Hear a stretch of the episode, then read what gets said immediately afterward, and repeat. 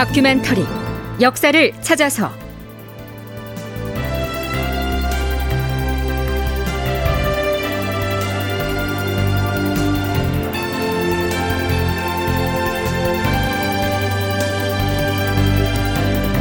제 1066편 이덕형이 죽었다. 극본 이상락 연출 조정현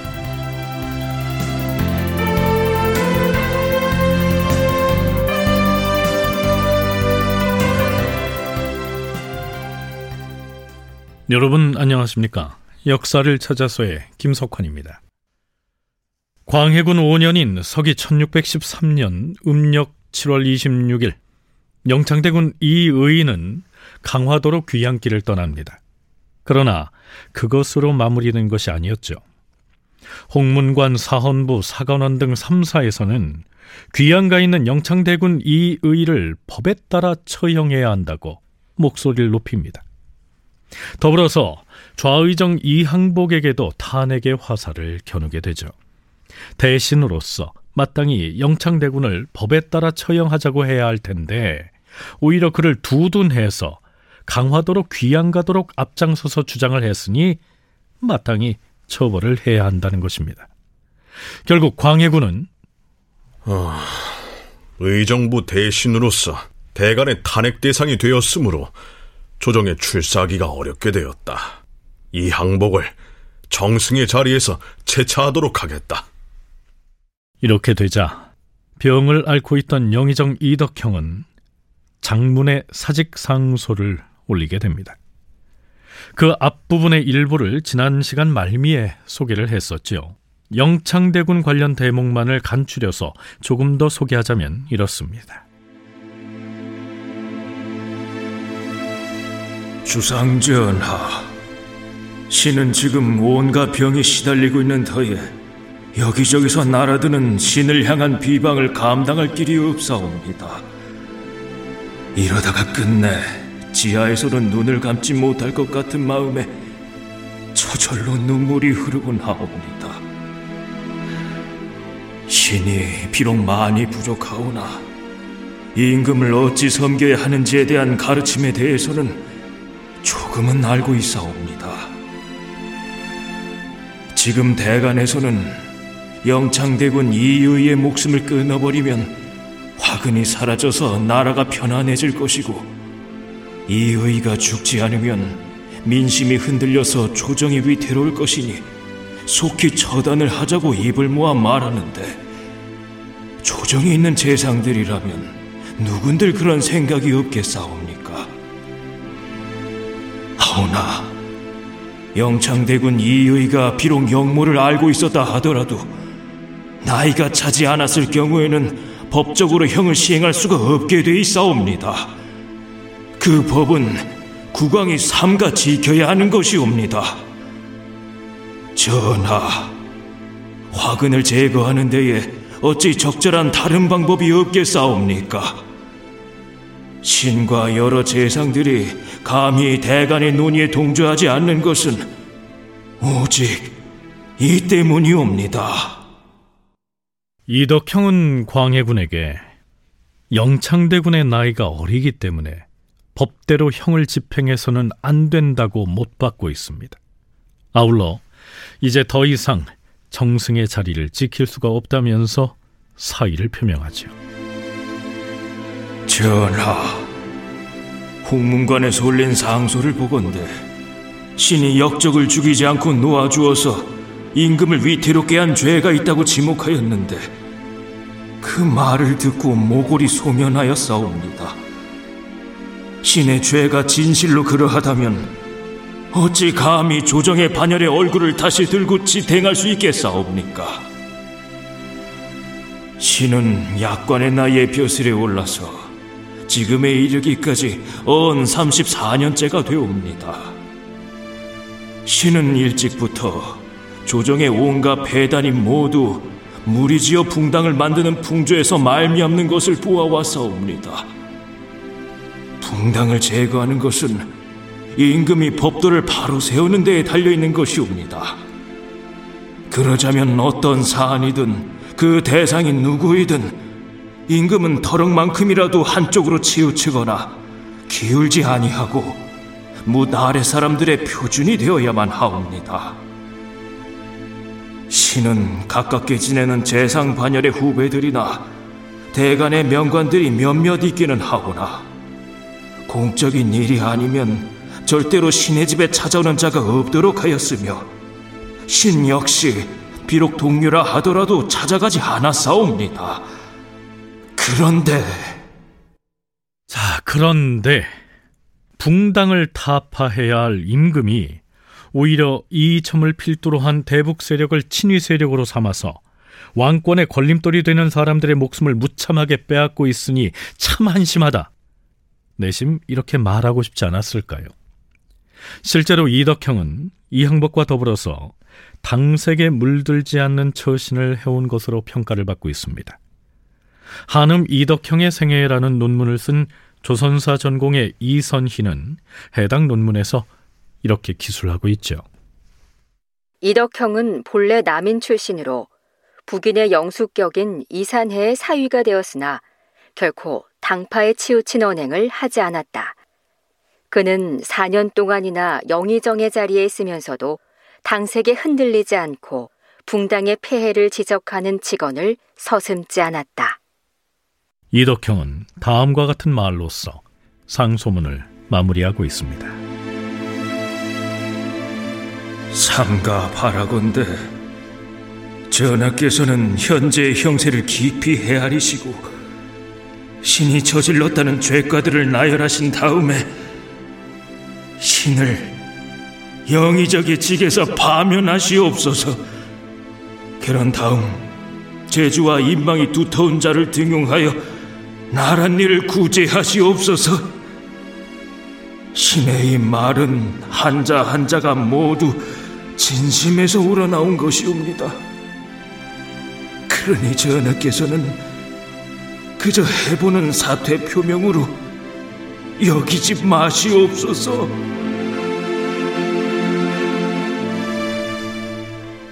이덕형의 이 결연한 사직 상소에 광해군은 이렇게 답합니다.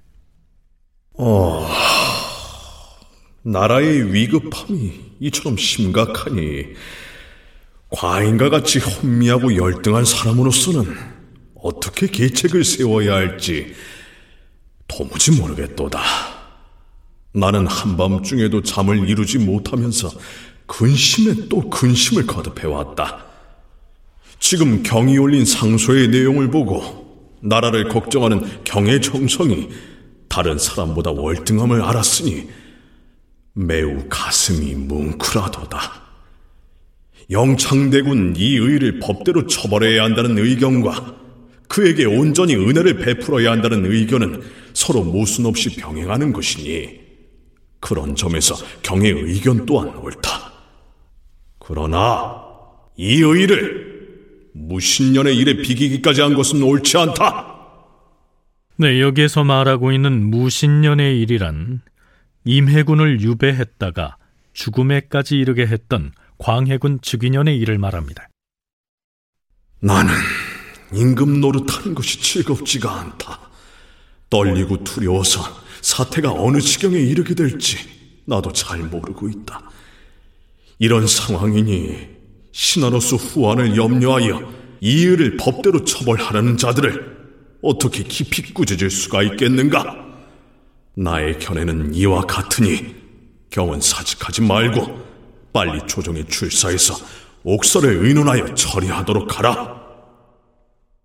당시 이덕형이 영의정이었는데요. 그러니까 딱 그만두겠소 하고 사직하면서 상소를 올리면서 이제 영창대군을 죽이자는 논의가 많은데 법도 그렇고 아이가 어리고 하니까 영창대군은 살리십시오 라고 한 거죠. 그리고 사직을 한 거죠. 근데 거기에 광해군이 답을 안 한 거죠. 마음에 들지 않는다는 얘기죠. 그러니까 광해군의 입장은 뭐냐 하면 영창대군을 죽이는 게 목적이에요. 근데 내가 막 앞장서서 죽이면 안 되잖아요? 광해군이 그리는 그림은 뭐냐 하면은 신하들은 이구동성으로 영창을 죽여야 합니다. 라고 말을 해야 해요. 근데 왕은, 왕인 자기는 어찌 내 하나뿐인 동기를 죽인단 말인가. 이러면서 눈물을 흘리고 거부해요? 서강대 계승범 교수의 얘기를 들어봤습니다. 이때 이미 광해군은 귀양가 있는 영창대군을 제거하기로 마음을 굳힌 상태였기 때문에 이덕형의 상소 내용을 기꺼워하지 않는다는 얘기입니다. 그런데요, 광해군 일기에서는 이덕형이 올린 이 상소문 기사 바로 뒤에다 이런 사평을 덧붙여 놨습니다. 이 시기에는 그나마 명망 있는 신하들이 모두 역당으로 몰려 쫓겨나고 조정에 거의 남아있지 않았다. 이덕형이 홀로 남아 영의정의 자리에 있었는데 국문에 참여하여 죄를 논할 때마다 힘껏 바로잡았으므로 조그만 도움이 남아 없지는 않았다. 그러나 대세가 이미 결정되어서 그가 할 수 있는 일이 없었으니 반론을 제기하자니 큰 화를 입을 것 같고 세속을 따르자니 그의 양심이 용납하지 않아서 항상 술을 마시고 눈물만 흘릴 뿐이었다. 모든 신하들이 영창대군을 죽이라고 임모와 주장하고 삼사에서 이덕형을 잇따라 배척하자 비로소 상소를 하였는데 그가 한 말은 대부분 견강부에 하는 것이었으므로 사람들이 매우 애석하게 여겼다. 견강부회. 이치에 맞지 않는 말들을 마구 끌어대서 자기에게 유리하게 꾸며댔다. 이런 뜻입니다. 이덕형의 사직 상소를 왜 이렇게 하찮은 것으로 평가했을까요? 우선 원창의 경상대 학술연구 교수의 얘기 들어보시죠. 어린 목숨을 부지하는 것도 중요하고 왕의 입장에서도 앞으로 정치를 하는데 굉장히 부담이 되는 일이기 때문에 이런 일들을 막기 위한 그러한 충원이라고 얘기할 수 있는데 이미 모든 정치적인 상황들이 대북, 특히 이점을 중심으로 돌아가고 있을 때 사실은 서인이나 남인들이 많은 사람들이 사직을 하고 이제 물러나거나 그런 분위기에 거기에 남아 있으면 오히려 화를 입는다. 라고 해서 많은 사람들이 관직을 그만두고 재하로 물러나는 그런 상황인데 재상의 자리에서 뭐 쉽게 그게 물러나지도 못하고 그렇지만 거기서 할 수 있는 충원 얘기 왕을 제대로 보필해야 된다라고 하는 입장에서의 충원인데 자 이덕형이 재상으로서 고군분투하다가 물러나면서 아주 결연한 마음으로 올린 상소문인데 사관의 평가가 이렇듯 야박한 것은 그럴 만한 이유가 있었습니다. 광해군 일기는 당연히 광해군이 반정 세력에 의해서 쫓겨나고 인조가 즉위한 뒤에 쓰여진 겁니다.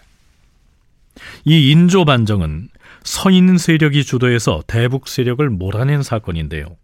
이덕형은 그 소속이 남인이었습니다. 그러니까 서인이 새롭게 권력을 잡은 세상에서 광해군 일기를 편찬하면서 남인이었던 이덕형을 높이 평가할 필요가 있겠느냐? 그래서 견강부회했다는 등의 야박한 사평을 올려놨다. 뭐 이런 얘기가 됩니다.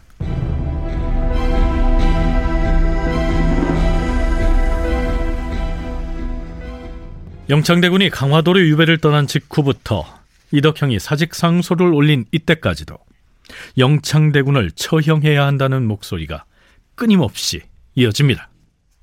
주상 전하, 사관원에서 아래옵니다.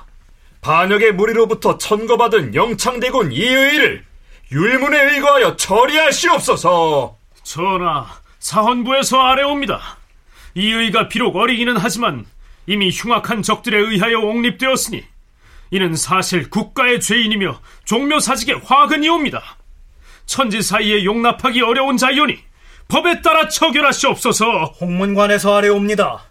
영창대군 이 의를 처치하지 아니하면 간악한 자들의 불씨가 꺼지지 아니할 것이옵니다. 삼가 원하옵건대 전하께서는 속히 용단을 내리셔서 종묘사직을 안정시키시옵소서. 주상 전하, 의정부 신료들을 대신하여 아래옵니다. 만일 이 의를 유배형에 그치고 말아도 뒷날에 후회가 없다면 신들이 어찌 전하의 성덕을 우러러 받들려 하지 않겠사옵니까? 그러나 그 화의 근본이 제거되지 않음으로 해서 민심은 답답해하고 나라가 어찌 될 것인지 걱정을 하고 있으니 거듭하여 법대로 처결할 것을 주청하는 것이옵니다. 전하께서는 용단을 내리시옵소서. 용단을 내리시옵소서. 이랬었는데 이덕형이 영창대군을 죽여서는 안 된다는 사직 상소를 올린 뒤부터는 이덕형 역시 탄핵의 대상이 됩니다. 주상 전하, 홍문관에서 아뢰옵니다. 이덕형에게 법에 전한 대로 죄를 내림으로써 임금을 위협하고 역적을 두둔한 죄를 바로 잡으시옵소서. 또한 이덕형을 무겁게 탄핵하지 못한 사헌부와 사관원의 잘못에 대하여서도 엄히 책임을 물으시옵소서. 주상전하, 양사가 합사하여 아래옵니다. 위리한 치중인 이 의를 법대로 처리하고 이덕형의 죄를 바로 잡으시옵소서. 영의정 이덕형을 유배형에 처하시옵소서. 이덕형을 유배형에 처하시옵소서. 아, 이덕형을 탄핵하라는 소요스러움이 이 지경에 이르렀으니 과인도 감당할 수가 없다. 이덕형의 관작을 삭탈하라. 그러나 이덕형을 멀리 귀양 보내라는 주청은 윤호하지 아니할 것이다. 이렇게 해서 이덕형은 관작을 삭탈당하는데요. 거기에 만족하지 않고 대가는 그를 처단해야 한다고 목소리를 높입니다.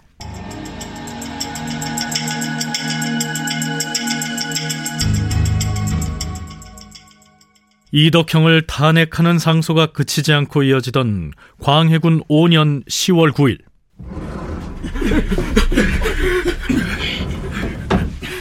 전하, 주상 전하, 웬 소란인가?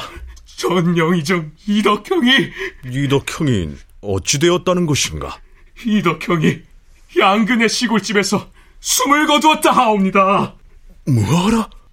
이덕형이 죽었다 하였는가? 그러하옵니다, 전하. 참고로 양근은 경기도 양평 지역의 옛 이름입니다.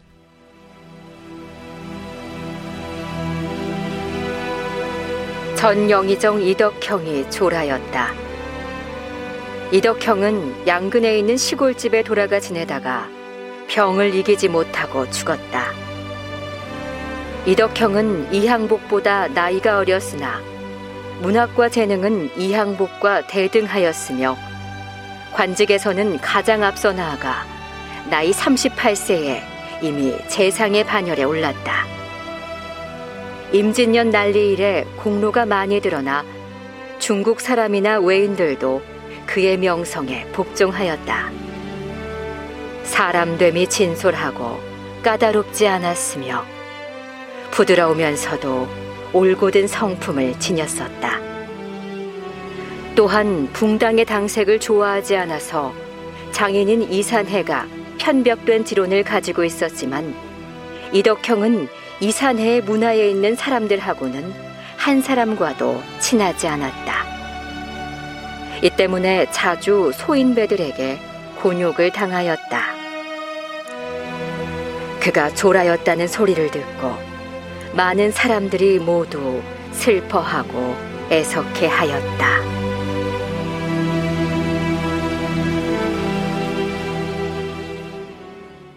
그리고 넉 달 뒤인 광해군 6년 2월 10일 영창대군 이의가 강화부사 정항에게 살해당합니다.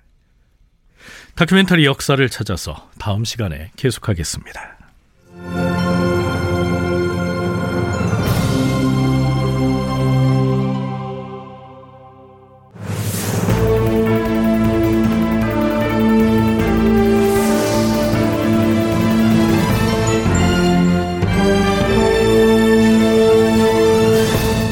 다큐멘터리 역사를 찾아서 제 1066편 이덕형이 죽었다.